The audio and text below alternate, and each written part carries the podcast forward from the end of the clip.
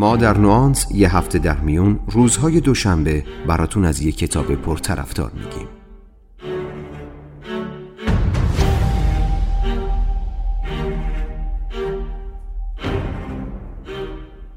نوانس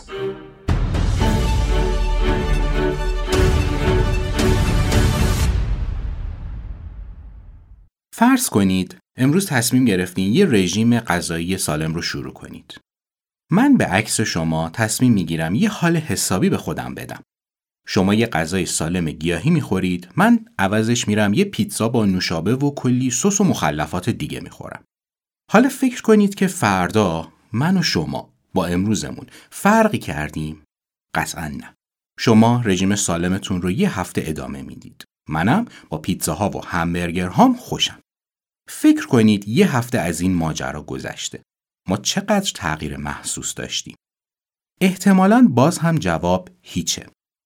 بعد از یک ماه چطور؟ احتمالاً هنوز هم تغییرات بدنیمون اونقدری مشخص نیست.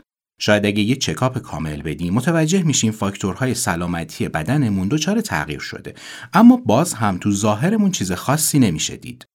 حالا فرض کنید یک سال شده که ما به رژیم های غذاییمون پایبندیم. حالا به نظرتون با سال قبل چقدر فرق کردیم؟ احتمالا حتی قابل تصور هم نیست که چقدر ممکنه تغییر کرده باشیم. مشکل بیشتر ما برای تغییر کردن اینه که تغییرات رو در زمان کوتاه می‌خوایم. در نتیجه به نظرمون می‌رسه که در عمل هیچ چیز عوض نشده. درست مثل اینکه تو داستان بالا بعد از یک ماه شما با خودتون بگید ببین من این همه سختی کشیدم و رژیم غذاییم رو تغییر دادم و هیچ تغییری هم نکردم. فلانی رو ببین داره دائم فست فود می‌خوره اما اونم با یه ماه قبلش مو نمی‌زنه. پس چه کاریه که خودمون رو انقدر اذیت کنیم؟ تغییرات عمیق و ریشه دار همیشه یه نمودار تصاعدی رو طی می‌کنه. اونها طبق فرمولی جلو میرن که اصطلاحا بهش میگیم اثر مرکب. اگه دوست دارید بدونید فرمول اثر مرکب چطور کار می‌کنه و چطوری میشه ازش به بهترین نحو برای ایجاد تغییرات مثبت استفاده کرد توی این اپیزود با من همراه بشید تا براتون بیشتر از اثر مرکب بگم.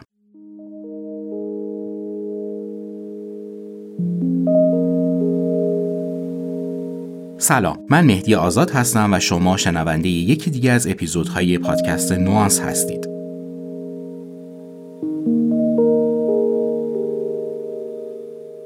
حتما از مقدمه متوجه شدین که می‌خوام براتون از اثر مرکب بگم.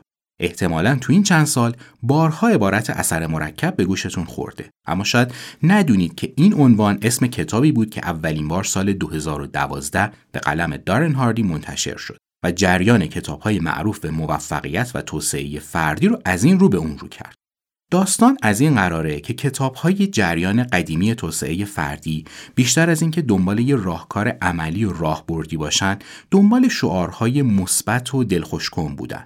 اما واقعیت اینه که این شعارهای مثبت به قول معروف واسه کسی نون و آب نمیشه.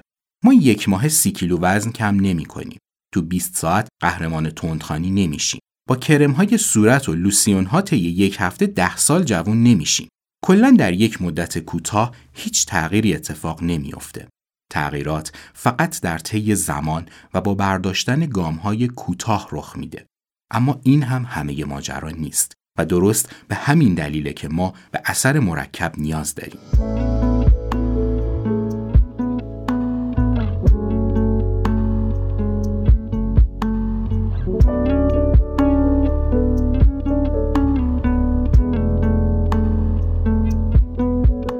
ما معمولا از جادوی اثر مرکب قافلیم. چطور؟ فرض کنید من به شما دو تا حق انتخاب بدم. انتخاب اولتون اینه که همین الان سه میلیون تومن از من هدیه بگیرید.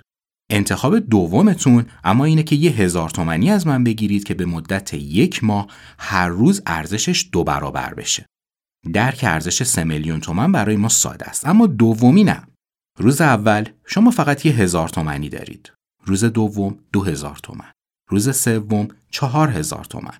تو روز پنجم شما حتی 20 هزار تومن هم ندارید در حالی که اگر اولی رو انتخاب کرده بودید الان 3 میلیون تومن داشتید اما تو روز یازدهم شما یک میلیون و 24 هزار تومن خواهید داشت در روز سیزدهم شما یک میلیون و 96 هزار تومن بیشتر از 3 میلیون تومن پول دارید. مطمئنم الان دیگه بهتر متوجه نحوه کار کردن اثر مرکب شدی. فکر کنم با مثال هایی که زدم دیگه کاملا متوجه معنای اثر مرکب شدید.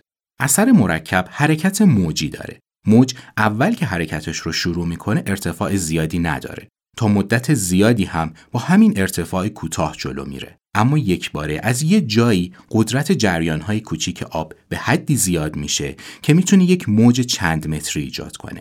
این حرکت موجی تو قلب فرمول اثر مرکب جا داره.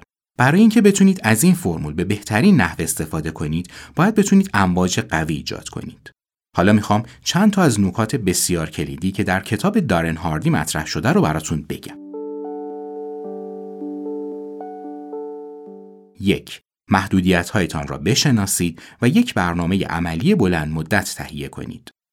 واضحه که بخشی از موفقیت ما در زندگی به خودمون بستگی داره. این یعنی بخشی از موفقیت ما هم نتیجه شرایط و شانسه. به این بخش دوم کاری ندارم چون از کنترل ما خارجه. اما در مورد بخش اول هم این هشدار رو بدم که اثر مرکب یک کلیشه ساده و آماده نیست.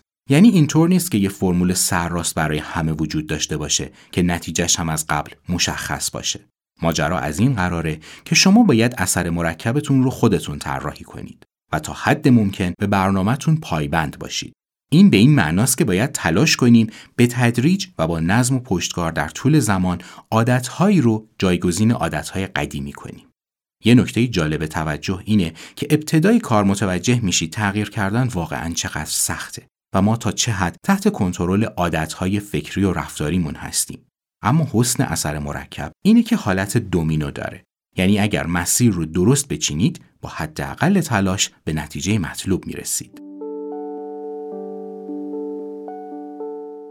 دو در برابر میل به منفعل بودن ایستادگی کنید و خودتان را به چالش بکشید. ترجیح به منفعل بودن احتمالا یکی از خصوصیات عمومی بین اکثر ماست. یعنی علیرغم اینکه ما در ظاهر از تنبلی و کاری خوشمون نمیاد اما در باطن بدمون هم نمیاد اگه قوانین دنیا طوری بود که می‌تونستیم بی سر به آرزوهامون برسیم. کسی هست دوست نداشته باشه یه شب پولدار بشه قهرمان ورزشی بشه یه هنرمند در سطح جهانی یه هنرپیشه یا خواننده مشهور. اینها آرزوهای شیرینی اما فقط تو قصه های شب اتفاق میافتن. هیچ تغییر مهمی یک باره نیست. حتی اگه دارید با خودتون به آدمایی فکر می‌کنید که تو بخت آزمایی برنده شدن یا کلی ارث باد بهشون رسیده بد نیست یه نگاه دقیق تری به زندگیشون بکنید. ببینید 5 6 سال بعد از به دست آوردن اون پول هنگفت الان چه وضعیتی دارن. اگه وقت و حوصله تحقیق تو این مورد رو ندارید براتون بگم که بعضی ها وقت زیادی برای تحقیق روی این افراد گذاشتن و نتیجه این شده که اکثر اون افراد بعد از چند سال دوباره برگشتن به همون وضعیتی که بودن. پس دومین رمز اثر مرکب شد سخت کوشی و مداومت. 3. نگرش مثبت داشتن یک چرخه مطلوب را به جریان می اندازد. تو کتاب اثر مرکب ما درباره مثبت اندیشی از دارن هاردی زیاد میشنویم. اما باید به این نکته توجه کنیم که اون چیزی که آقای هاردی بهش میگه مثبت اندیشی با اون تلقی آمیانه از تفکر مثبت یکم فرق داره.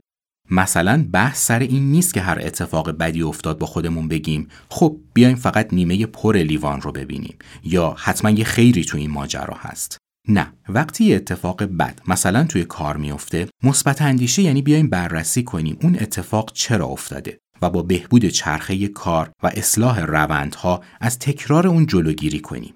اینجا مثبت اندیشی یعنی اون پیش آمده بد باعث شد من مشکلات رو ببینم و چیزهایی رو اصلاح کنم که اگر اصلاح نمی کردم ممکن بود باعث اتفاقات بدتری بشن. برای همینه که دارن هاردی همیشه چه تو کتابهاش و چه تو سخنرانیهاش تأکید داره خودتون رو مجهز به نگرش مثبت کنید. چرا؟ تا آماده قاپیدن فرصت ها بشید. چهار عادات بدتان را با عادات مثبت با دوام جایگزین کنید. برای توضیح این جمله باید یکم مطلب رو بازتر کنم. مغز ما بر اساس عادتها کار می‌کنه. یعنی چی؟ یعنی اکثر فعالیت های فکری و عملی ما در طی زندگی به صورت ناخودآگاهه. اصلا این یکی از مهمترین قابلیت های مغز ماست که در طی دوران فرگشت شکل گرفته. اگه قرار بود ما برای انجام هر کار پیش پا افتاده ای از صفر شروع می کردیم به فکر کردن بدنمون مجبور بود انرژی بسیار زیادی براش مصرف کنه و این روش اصلا مقروم به صرفه نیست. این رو گفتم که بگم حذف عادت از مغز غیر ممکنه. ما فقط می‌تونیم یه عادت رو جایگزین عادت قبلی کنیم.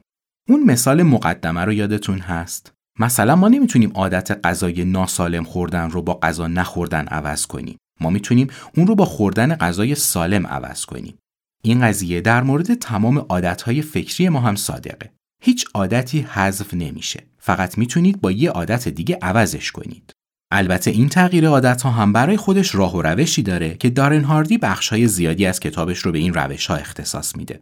باز هم مثل همیشه راز تغییرات بزرگ در تغییرات کوچیکه. 5. با خودتان هماهنگ باشید و اهدافتان را خیلی دقیق بنویسید. با خودمون هماهنگ باشیم یعنی چی؟ دارن هاردی خیلی روی این موضوع تاکید داره اما چرا؟ اصلا این هماهنگ بودن با خود چه معنایی داره؟ بذارید برگردم به همون مثال رژیم غذایی. این مثال رو به خاطر ملموس بودنش خیلی دوست دارم و می‌تونه نظرات کتاب دارن هاردی رو خیلی خوب منتقل کنه. فرض کنید شما همچنان پایبند رژیم غذایی سالمتون هستید و منم برعکس. اما شما از رژیم غذاییتون نفرت دارید. بعد از چند ماه هنوز نتونستید با خوردن سبزیجات کنار بیایید. غذاهای بخارپز داره حالتون رو به هم می‌زنه و تمام روز در حسرت غذای چرب و چیلید. شبها هم که میخوابید خواب فست فود می‌بینید. من برعکس عاشق رژیم غذایی هستم که دارم می‌خورم و کاملا از فست فودها لذت می‌برم. بله درسته که گفتم بعد از یک سال فاکتورهای سلامتی من به شدت افت کرده. اما احتمالا حال روانیم خیلی بد نیست. البته به شرط اینکه خیلی هم نگران دور کمرم نباشم. اما شما چطور؟ احتمالا فشار خون و چربی و اورتون حسابی تنظیم شده. اما مطمئن نیستم حال دلتون هم همینقدر خوب باشه. فکر می‌کنم حالا متوجه شدین منظور دارن هاردی از هماهنگی بین خودتون و اهدافتون چیه. یکی از مهمترین گام های اثر مرکب اینه که جنگ های درونی رو شناسایی و خونسا کنید. مهمه که بتونید یک محیط سالم برای خودتون بسازید.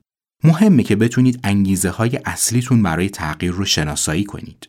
این انگیزه ها نیروی محرکه شما برای رسیدن به اهدافتون هستند.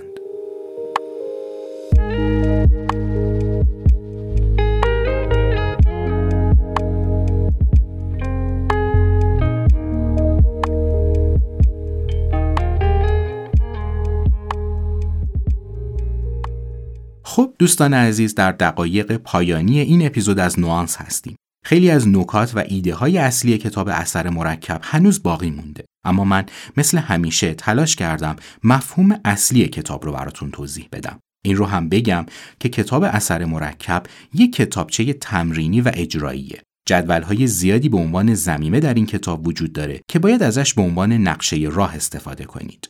در واقع خوندن کتاب بدون استفاده از این جدول های برنامه ریزی ناقصه و کمک زیادی هم به ما نمی‌کنه.